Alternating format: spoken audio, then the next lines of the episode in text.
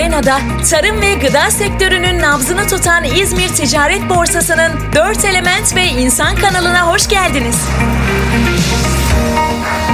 İnsanoğlunu aldığı nefesle canlı kılan hava, yaşamın kaynağı su, doyuran toprak, lezzetlendiren ateş ve evrenin en önemli oyuncusu insan. Moderatörlerimiz soruyor, konuklarımız sizler için anlatıyor.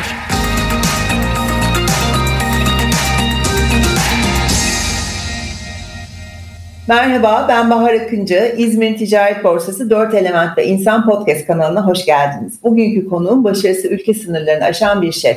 İstanbul'u çağdaş lokantacılık segmentinde uluslararası klasmanı taşıyan ilk isim. Finlandiya doğumlu, Amerika Johnson and Wales Üniversitesi mezunu, doksan altı yılında Türkiye'ye taşınarak kendini bu ülkenin, toprağın, ürünün bereketine, Türk mutfak kültürünün coğrafi farklılık ve zenginliklerine adamış bir isim. E, ve tabii dünyanın en iyi yüz restoranı arasında Türkiye'nin ismini yazdıran e, Mikla'nın ve daha pek çok değerli gastronomi girişiminin kurucusu Mehmet Gürs. Mehmet, hoş geldin. Hoş bulduk. E, şu anda gastronomiye ve iyi tarıma ilgi duyan, üretim yapan, pişiren, sunan, paylaşan pek çok dinleyicinin ismini duyar duymaz kanalın sesi biraz daha açtıklarına eminim. Ee, özellikle de yolun başındaki gençler için gastronomi ve yaşam kültürü, kökler ve toprak açısından müthiş bir kariyer yolculuğu var. Baktığımız zaman aslında e, işte e, iki bin on beş yılından bu yana The World's elli Best Restaurant listesine soktuğun Mikla gibi önemli bir e, restoran var ama bunun yanında pek çok e, değerli şey yapıyorsun gastronomi e, dünyası için ya da e, bu ülkedeki e, iyi tarımı, e, iyi gıdayı, temiz gıdaya ulaşmak isteyen insanlar için. Ve benim çok değer verdiğim bir farkındalık projesi başlattınız Green Dick'le birlikte. İsmi Ruhun Doysun. E, Green Dick tarafından desteklenen, milyonlara ulaşan bir farkındalık hareketi. Bu hareket dahilinde Anadolu'da, Ege'de, Trakya'da e, çektiğiniz bölümler var, çıkardığınız yayınlar var ve temiz gıdaya nasıl ulaşabileceğimizi Ee, ve bu temiz gıda ile ilgili, bereketle, ürünle, Anadolu ürünleriyle ilgili bir şeyler yapan şefleri nasıl tanıyabileceğimizi anlattınız. Projenin çıkış noktası Türkiye'de çok ciddi boyutlara ulaşan gıda israfı mıydı? Öncelikle bunu e, merak ediyorum ve nedir Ruhun Doysun? Ee, son sorudan başlayayım. Ruhun Doysun, başta da söylediğin gibi bir farkındalık hareketi ve e, evet kamera karşısında ben gözüksem de e, nispeten geniş bir bize göre geniş bir ekip var işin içinde. Yani bir tarafta bir, bir kurumun, bir markanın e, böyle bir işin arkasında duruyor olması çok çok değerli. O yüzden Grundig ve en, Grundig ekibine de başta Handan, Handan Abdurrahmanoğlu. Ama aynı zamanda işin içeriğine bakmamız lazım. İşte yayın dedin, e, bütün projenin içeriği ve aynı zamanda yayınların arkasında Cemre Torun var. E, kamera ekibi arkasında ve bütün o ekibin arkasında GoGo var ve işte yönetmen Cem Adıyaman var. Onların o kadar güzel görünüyor olmasını, işte oradaki görüntü yönetmeni Murat ve diğer ekip. Yani çok insan var işin içinde. Daha unuttuğum bir sürü insan vardı. Fotoğrafların çekiliyor olması ki dergiler bu kadar güzel oluyor olması. Evet. Dergilerin o kadar iyi basılıyor olmasındaki seçilen matbaa bile evet. Burada önemli. O yüzden her alanda aslında işinin en iyisini yapan insanlar seçilmeye çalışıldı ve onlar bir araya geldi. Bizim Grundig'le tanışmamız yedi konferansından dolayı oldu. İşte yedi diye bir konferans yapıyoruz evet. Yemek etrafında. Stare, Cemre ve ben üç ortak olarak onu yapıyoruz. Yani, ve bir, bir şey, Grundig sponsoruydu, ana sponsoruydu e, birkaç sene önce, hatırlamıyorum bile kaç sene önce. Ve ondan sonra ya çok iyi bir proje oldu, bu çok iyi bir iş oldu, bu birlikte başka ne yapabiliriz diye e, geldiler ve ortaya Ruhun Doysun çıktı. Ruhun Doysun tabii e, aslında bak, baktığımız zaman ilk, ilk sezon bir, e, hep sezon diyorum veyahut da ilk sezon bir container'de başladık çekime. Ondan sonra da daha çok şehrin içine girdik ama tabii şehrin içindeyken İstanbul'daki, yani Türkiye'deki diğer büyük şehirlerde olduğu gibi hep bir kırsalla bir ilişkimiz var. Ee, yediğimiz bütün yemekler aslında kırsaldan geliyor, bir yerden geliyor. Ee, ve ziyaret ettiğimiz çoğu üretici e, veyahut da işte çiftçi, üretici neyse e, bundan çoğu zaten bizim uzun uzun yıllardan beri e, Mikla'da e, birlikte çalıştığımız üreticiler. Onları biraz daha kameranın önüne getirdik bu sefer. Ee, o, o hikayeleri aktarmaya çalıştık. Muhteşem kahramanlar var e, Türkiye'nin her köşesinde ve e, onları biraz insanlarla tanıştırmak istedik. Çünkü asıl destek de buradan geliyor. Bu farkındalık, tabii ki bir tarafta gıda israfı var. Çok en önemli noktalardan bir tanesi. Ama aynı zamanda doğru tarımı, e, doğru üretimi, sadece tarım değil, doğru ürünü nasıl üretiriz? Do- doğayla nasıl dengeli bir, birlikte bir hayat yaşayabiliriz? Çünkü e, yani, buradayız, yarın yokuz ve gittikten sonra nasıl bir dünya bırakacağız et, e, arkamıza? Aslında gıda israfı da buna bağlı, tarım da buna bağlı, ürün de, yani her bir şey bu, bunun etrafına dönüyor aslında. Ruhun Doysun'da değişik kanallardan, işte sosyal medyasından, işte e, YouTube veyahut da televizyonda yayınlanan bölümlerden, e, dergi kitaplarından, e, söyleşilerinden, buluşmalarından, bütün bunları bir araya getiren e, dediğin gibi bir farkındalık hareketi. İnsanlara uyanıp buradan başka ben ne yapabilirim sorusunu kendisine sormasını istiyoruz. E, bu anlamda e, tabii ki şeflere de çok büyük görev düşüyor. Aynı zamanda da e, sizin artık şöyle bir misyonunuz var. E, senin gibi gerçekten toprağın bereketine gönül vermiş şeflerin insanları farkındalığa e, taşımak gibi de bir misyonları var aslında. Bu hareketle birlikte ben onun da başladığına inanıyorum. Ve bir taraftan da e, mutfağına girecek her ürünün peşinden gittiğini ve birçok Anadolu'nun birçok yerinde e, üretim yapan, sürdürülebilir üretim yapan e, kadim dostlar kazandığını biliyorum. E, tarım alanları kaybolmadan temiz gıda e, nasıl şeflere ve nihayetinde bize, bizim mutfaklarımıza girebilir? Bununla ilgili neler düşünüyorsun? Sadece şefler değil, e, önemli olan aslında nihai tüketici eninde sonunda. Evet. Tamam, şefler biraz şey oldu son son on yirmi yıldır belki. Yol gösteren mi diyeyim, nasıl kılık kıyafetle moda tasarımcıları bazı trendleri belirliyor ve e, oraya doğru insanları nasıl e, sağ, sağa sola...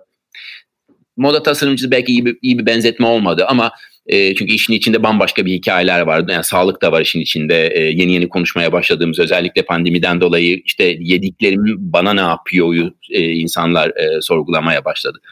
Şimdi nihai tüketici burada çok önemli. Tabii ki otellerde ve restoranlarda çok israf var diye hep diye konuşuluyor.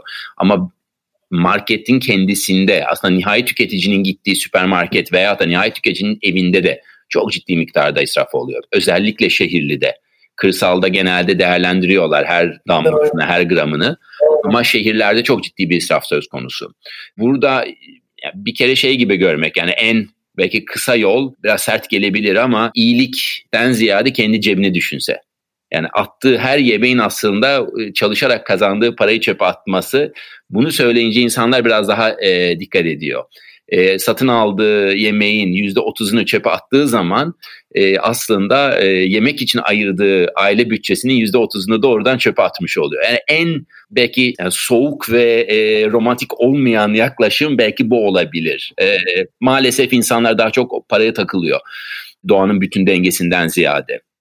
Şimdi tarım alanı tabii çok değerli. E, Türkiye'de işte özellikle şehirlere çok ciddi bir göç var. E, çiftçi sayısı azalıyor. Tarım iyi gitmediğini biliyoruz veyahut da e, gidebildiği kadar iyi gitmediğini biliyoruz. Ama aynı zamanda aslında doğal alanların kaybı da çok önemli. Yani sadece tarım tarım iyi tarım diye değil, iyi tarımın veyahut da doğru tarımın aynı zamanda doğayla olan dengesini de e, konuşuyor olmak lazım. Hepsi bir bütün.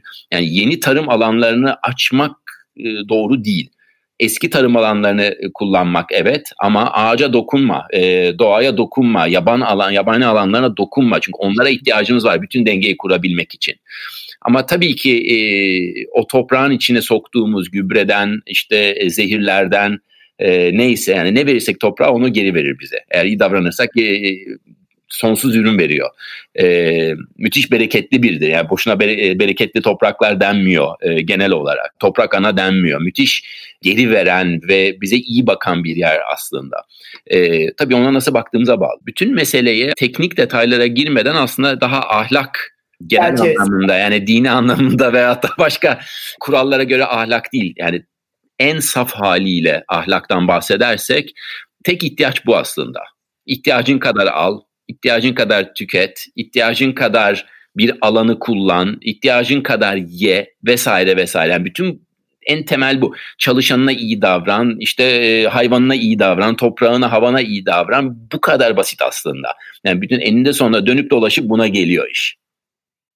Bir de şöyle bir şey de var. Birazcık e, çiftçinin e, ve işte tarım yapan insanların bu yeni teknolojilerle buluşması, yeni inovasyonlarla buluşması da e, önemli diye düşünüyorum. Ve İzmir Ticaret Borsası'nın bu anlamda da bir e, güzel bir çalışması var. Onu da e, buradan e, seni zaten senin bildiğini düşünüyorum ama e, şu an dinleyenleri de haberdar etmek istiyorum. İzmir Ticaret Borsası bir e, bilimsel danışma kurulunun önderlik ettiği İzmir Tarım Teknoloji Merkezi'ni kurdu. Ee, pek çok hedef var ama en önemli özellik bana göre bundan böyle Ege bölgesindeki çiftçiler ve tarım işletmeleri güvenilir bir kurumdan danışmanlık ve eğitim hizmeti alabilecekler. Bunun e, ben tüm Türkiye'de yaygınlaşması gerektiğini düşünüyorum. E, senin bu konudaki düşüncelerini öğrenebilir miyim? Yani iyi tarım yapmak isteyen kişiler, insanlar nereden başlayabilirler? E, veya e, var olan topraklarını, var olan üretimlerini daha e, verimli hale getirmenin bir e, yolu var mıdır? E, bununla ilgili senin düşüncelerini merak ediyoruz. Bence iyi, iyi ettin bunu konu ederek veya tabii dikkate çekerek. Yani hakikaten İzmir Ticaret Borsası'nın kurduğu e, Tarım Teknoloji Merkezi gibi kurumları takip etmek. Belki buradan başlıyor. Yani bilgiye nereden evet. ulaşırım? Bir şehirli e, tekrar e, kırsala taşınıp e, küçük bir çiftlik kurmak istese veya da küçük bir tarım işletmesi kurmak istese ne yapacağını pek bilemiyor. Çünkü yayınlar ona göre kısıtlıdır vesaire. Veyahut da hali hazırda e, üretim yapan biri, küçük ya da büyük üretici e, bazı uygulamaları bilmiyor. Teknolojiyi nerede nasıl kullanacağını e, çok iyi bilmiyor. E, her alanda olduğu gibi e, tarımda da teknolojiyi kullanmak. Bu ile şimdi tarım ve teknoloji yan yana geldiği zaman insanlar korkuyor. Sanki teknoloji e, toprağı kötüleştiriyormuş gibi. Hayır, hiç değil. Ee, öğrendikçe, bilgi edindikçe ve daha odaklanmış bilgi edince e, aslında daha sağlıklı işler yapılabiliyor. Daha az su tüketerek bunu yapabiliriz. Daha az gübre kullanarak, toprağa verilen zehirleri yok ederek vesaire vesaire. Bin tane yöntemi var bunun. Veyahut da herhangi bir hastalık varsa bunu önceden teşhis etmek vesaire. Verimliliği arttırmak. Verimlilik çok önemli. Verimliliğin iki tarafı var. Şimdi burada bir tanesi işin miktarı var. Bir de işin kalitesi var. Yani verimli bir bir toprak toprağı verimli kullanmak hem işin miktarı ne kadar hasat alacağınla ilgili ama aynı zamanda ne kadar değerli bir hasat alacağınla ilgili. O hasatı daha sonra kime nasıl satacaksın? O, o, o aldığın ürünü kime nasıl satacaksın? En iyi fiyata nasıl satacaksın? Eninde sonunda bu verimlilik dediğimiz birçok alana olabilir bu verimliliğin. Yani sadece kaç kilo alırım bir dönüm başına değil. E, bütün bunlar için e, bilgi lazım. Doğru. Ee, yani bu bu bu bilgi yoksa hiçbir alanda zaten bir adım yok. Yani bilime dayanarak bir bir yani çıkıp da yağmur doğasına çıkacağımıza evet biliyoruz ki gittikçe kuraklaşıyor dünya. O zaman nasıl bir önlem alırım? Teknolojiyi nasıl kullanırım? Kendime güvenceyi alabilmek için ileride ve burada üretici büyük ya da küçük üreticilere muhakkak bir destek lazım. Bilgi veyahut da finansal vesaire vesaire. O yüzden e, çok çok değerli bir girişim ve e, takip etmek lazım. Evet, yani önerebileceğim bu. Bilgi, bilginin peşine gitmek. E, bir girişimden daha bahsetmek istiyorum. Son dönemlerde çokça sıkça duyduğumuz e, coğrafi işaretli ürün diye bir kavram var. Önce sana şunu soracağım. Türkiye'de ve dünyada ne kadar e, önemli, nasıl bir yer buluyor coğrafi işaretli ürün? Türkiye'de nispeten yeni başlıyor ve daha e, olması gerekenden çok çok çok çok çok uzakta. Hem e, coğrafi işaretli ürün miktarı ama aynı zamanda o coğrafi işaretli ürünlerin aslında içeriği ve neye göre bu bu e, sertifikayı veya da coğrafi işaret aldıkları çok önemli. Belli bir bazı oturtmak için, belli bir temeli oturtmak için önemli. Fransa, İtalya, İspanya vesaire gittiğimiz zaman yıllardan beri var ve e, bunun içinde e, kamuda yüzlerce kişi çalışıyor. Ee, öyle ki üç tane kahramanın peşine koştuğu bir iş değil. Eninde sonunda e, haklı rekabeti ortaya çıkarabilmek için e, gereken evet. bir hikaye. Örnek ezine peyniri desek örnek olarak ezine peynirini alalım. Ezine peyniri nedir? Ne olarak ezine peyniri ismiyle satılabiliyor bugün? Hangi bölgenin hayvanları? Nasıl? Sadece bölge değil yalnız. İnsanların çok karıştırdığı bir kavram o. Sanki bir coğrafyada üretilen o ürüne tamam bunu diyebiliriz. Çok geniş e, alanlara yayılan. İşte şu bölgenin inciri, şu bölgenin peyniri, bu bölgenin bilmem nesi dendiği zaman yetmiyor. Eninde sonunda her ezine peyniri iyi bir peynir demek değil. Onların içinde hangisi iyi? Hangisi ekstra fiyatı hak ediyor? hangisi doğru bir şekilde e, doğru keçilerle, doğru ırk, keçi ırkı ile, doğru koyun ırkı ile, doğru inek ırkı ile yapılmış ve hangi oranlarla, e, süt oranları ile yapılmış bir peynir bu. Ne kadar yıllanmış, hangi ortamda yıllanmış, ne yapılmış, ne edilmiş. Yani bütün bunlar aslında doğru o peyniri, peynir sadece bir örnek, o peyniri üretmek için e, gerekiyor. O yüzden bir bölgenin inciri dediğin zaman yetmiyor. Hangi daha dara girme, daha dara gitmemiz gerektiğini düşünüyorum. Aslında tam da bu noktada e, yine İzmir Ticaret Borsası'nın güzel bir çalışması oldu ve tamamlandı, sonuçlandı. Bize bundan çok büyük mutluluk duyuyoruz. İzmir Ticaret Borsası Urla Sakız Enginar'ın uluslararası coğrafi ürün çalışmalarını tamamladı ve e, bunu aldı. Bunu senin ve diğer e, şeflerin de menülerinde görmeye başladık aslında. Dünyada nasıl e, bu konu? Yani peynir ve şeyin dışından bahsediyorum. İşte peynir, et gibi e, hayvansal proteinlerin dışında bitkisel bazda dünyada Dünyada da çok ciddi bir e, coğrafi işaret hareketi var mı? Var tabii. Aslında iyi bir örnekte yani Urla Sakız Enginar'ı alalım. Şöyle düşün. Urla, demin konuştuğumuz genişten dara gitmek. Urla Sakız Enginar'ı demeyip de sadece Urla Enginar'ı da denebilirdi ya da sadece Sakız evet. Enginar'ı da denebilirdi. Ama Urla evet. bir bölge ve belli bir cins enginar. Şimdi bunun dışında bir şey, ha, bunların için tabii ki iyisi kötüsü var.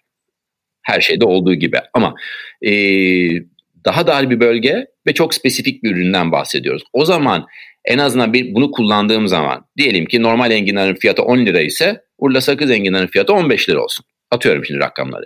O zaman lokantaya gelen müşteri veyahut da pazarda bu ürünü doğru olduğunu bilerek alan müşteri o ekstra fiyatı verecek. Eninde sonunda o döngüyü daha sağlıklı e, sağlamış olabiliriz. E, bu, bu her ürün için geçerli. Bu bamya için geçerli. Yoksa bana bir kilo elma ver ya da bana bir kilo domates ver. Yetmiyor artık. Hangi cins? Hangi, nasıl bir tohumdan geldi? O zaman işte yerel tohumları korumaya başlayabiliyorsunuz. Çünkü o yerel tohum önemli olmaya başlıyor ve belli bir bölge önemli olmaya başlıyor. O zaman o bölgede yaşayan üretici, diyelim ki Urla ve bölgesinde yaşayan üretici e, toprağını satıp oraya bir yazlıkçı için bir inşaata dönüşmesine gerek yok. O topraktan aslında hayatını idame edip veyahut da işte e, çocukları ve torunları vesaire vesaire ancak böyle devam edebiliyor. O hep gıpta ettiğimiz İtalya, İspanya, Fransa'da vesairedeki o güzel köylerde veyahut da kasabalara baktığımız zaman etraftaki tarım alanlarına eninde sonunda çiftçileri ve e, tarımı koruyarak ancak bu noktaya gelebildiler. Ee, hiçbiri daha zengin olmuyor toprağını satıp bir tane Paris'ten gelen bir yazlıkçıya e, o toprağı sattığı zaman. O, o döngü devam ediyor. O döngü ancak devam ettiği sürece o alan aslında değerli olabiliyor. O yüzden o toprak, Urla etrafındaki toprak, örnek Urla, Bornova için ayrı, bilmem ne için ayrı, her yer için ayrı, ayrı e, kurallar geçerli tabii ki. Ama bu bölgeyi de koruyarak ve üreticiyi bölgede tutarak, e, kalmalarını sağlayarak, tutarak derken yanlış anlaşılmasın, faşizan bir şekilde değil, e, teşvik ederek orada kalmalarını istemeleri lazım orada kalabildiği. Sürdürülebilirliğini sağlayarak aslında. Aynen öyle. Çok güzel bir cevaptı. Yani ben çok e, aydınlandım bu konuda. Çok teşekkür ediyorum. Üç tane böyle rahat, e, keyifli e, sorum var. Sonra bitiriyoruz. E, Ege bölgesi, şu anda da İzmir'desin. E, Ege bölgesi sana ne çağrıştırıyor? Mutfakta ve hayatta bunu merak ediyoruz. Ege tatlı bir yer. Evet. Ege tatlı bir yer, Ege rahat bir yer. Yani hakikaten şöyle bir Egeli Egeli kalender, e, keyfine düşkün, e, biraz kendi içine kapanık. Ama e, onu pozitif olarak görüyorum. Rahatlıyor insan buraya gelince. Buradaki insan da rahatlıyor. Tabii Ege, Ege nedir? Yani Ege sadece şu an İzmir'deyim evet ama e, Ege geniş bir yer. Tamam. Şimdi Kuzey Ege ile Güney Ege'nin arasında da fark var. Deniz kıyısıyla e, daha yukarı dağlara doğru çıktığınız zaman onun arasında fark var. O yüzden Ege çok kendi arasında da fark kendi var. İçinde bir ülke gibi. Doğru. E, mutfağı da bu şekilde. Yani çok çok farklı. Eee Ürünleri de farklı. Yani Kuzey Ege'deki zeytinler güneydekinden çok farklı. Üzümlere baktığımız zaman aynı şekilde.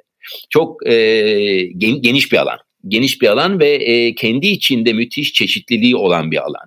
O yüzden o hayattaki ve e, keyfin dışında mutfağa geçtiğimiz zaman herhalde en büyük potansiyeli olan e, alan diye düşünüyorum. Hem ürün açısından hem de bu ürünlerle üretilen yemekler açısından baktığımız zaman. Ve belki pişirme şekli açısından. Tabii tabii pişirme çeşitleri, geçmişten gelmiş etnik kökenler, evet. e, o tam doğu batıyı burada çok yoğun hissedebiliyoruz. Bir tarafta çünkü tam işte batıya olan en son sınır Hı hı. Diğer tarafta da evet doğu, doğunun başlangıcı olan da e, yine buralarda. Baktığımız zaman yani Mendele, Menderes civarlarından bak yani neyse işte detaylara girmeyeyim şimdi ama tarihe de baktığımız zaman doğudan batıya göç eden buradan geçmiş. Batıdan doğuya göçen genelde buralardan geçmiş. Ve bütün onun kalıntıları, güzel anlamda kalıntıları Ege'de. Boşuna evet. Eski tanrılar hep buralarda takılmamış. Yani bu, bu bu bu hakikaten e, şey sihirli bir e, sihirli bir bölge. Mutluluk verici bunlar. Ee, hem Egeliler için, İzmirliler için ve seni şu an dinleyen herkes, Ege seven herkes için. Bir sürü yeni projen olduğunu ben biliyorum. Pandemiye rağmen heyecanı nasıl koruduğunu merak ediyorum. Bize biraz umut ver Mehmet. Ya he- heyecanı bilmiyorum. Yani o heyecan hiçbir zaman gitmiyor. Tabii ki umut, yani insan umutsuzluğa kapılıyor ama haberleri okuyunca bu sabah da böyle şöyle bir Twitter'a bakınca o onu demiş, bu bunu demiş, çay iç demiş, bilmem ne demiş, bin tane hikayeler dolayı. Yani onları okuyunca insan umutsuzluğa kapılıyor ama sonra bir şöyle bir adım arkaya atınca ya elinde sonunda e, hayat devam ediyor, dünya devam ediyor. Biz belki yüz sene buradayız, sonra gazlayıp gideceğiz. E, ve e, bu kadar da ciddiye almamak lazım. Evet, pandemi geldi, e, gelecek. E, yüz sene sonra belki bir tane daha gelecek. yüz sene sonra belki bir tane daha gelecek. Belki daha da hızlanacak. E, bunun içinde nasıl kendimizi adapte edebiliriz? Nasıl kendimizi koruyabiliriz? E, küçük dünyamızda, küçük dünyalarımızda kendimize nasıl iyi bakarız? Nasıl sağlıklı kalabiliyoruz? İyi yemek yapabiliyor muyuz? O anlardan keyif almak. Yani yemek yediğimiz veya tabii yani bir, bir deniz kenarında bir kayanın üzerine oturup tatlı tatlı denize bakmak bile müthiş bir mutluluk verebiliyor. Sevdiğin biriyle bir kadeh bir şey içmek müthiş bir mutluluk verebiliyor. Bu kadar küçük şeylerden keyif alabilmek. Yani hep o böyle büyük hedeflerin peşine koşmadan o küçük küçük adımlardan e, keyif alabilmeyi sanki e, pandemi döneminde. Çünkü yapacak bir şey yok. Yani eve tıkındık.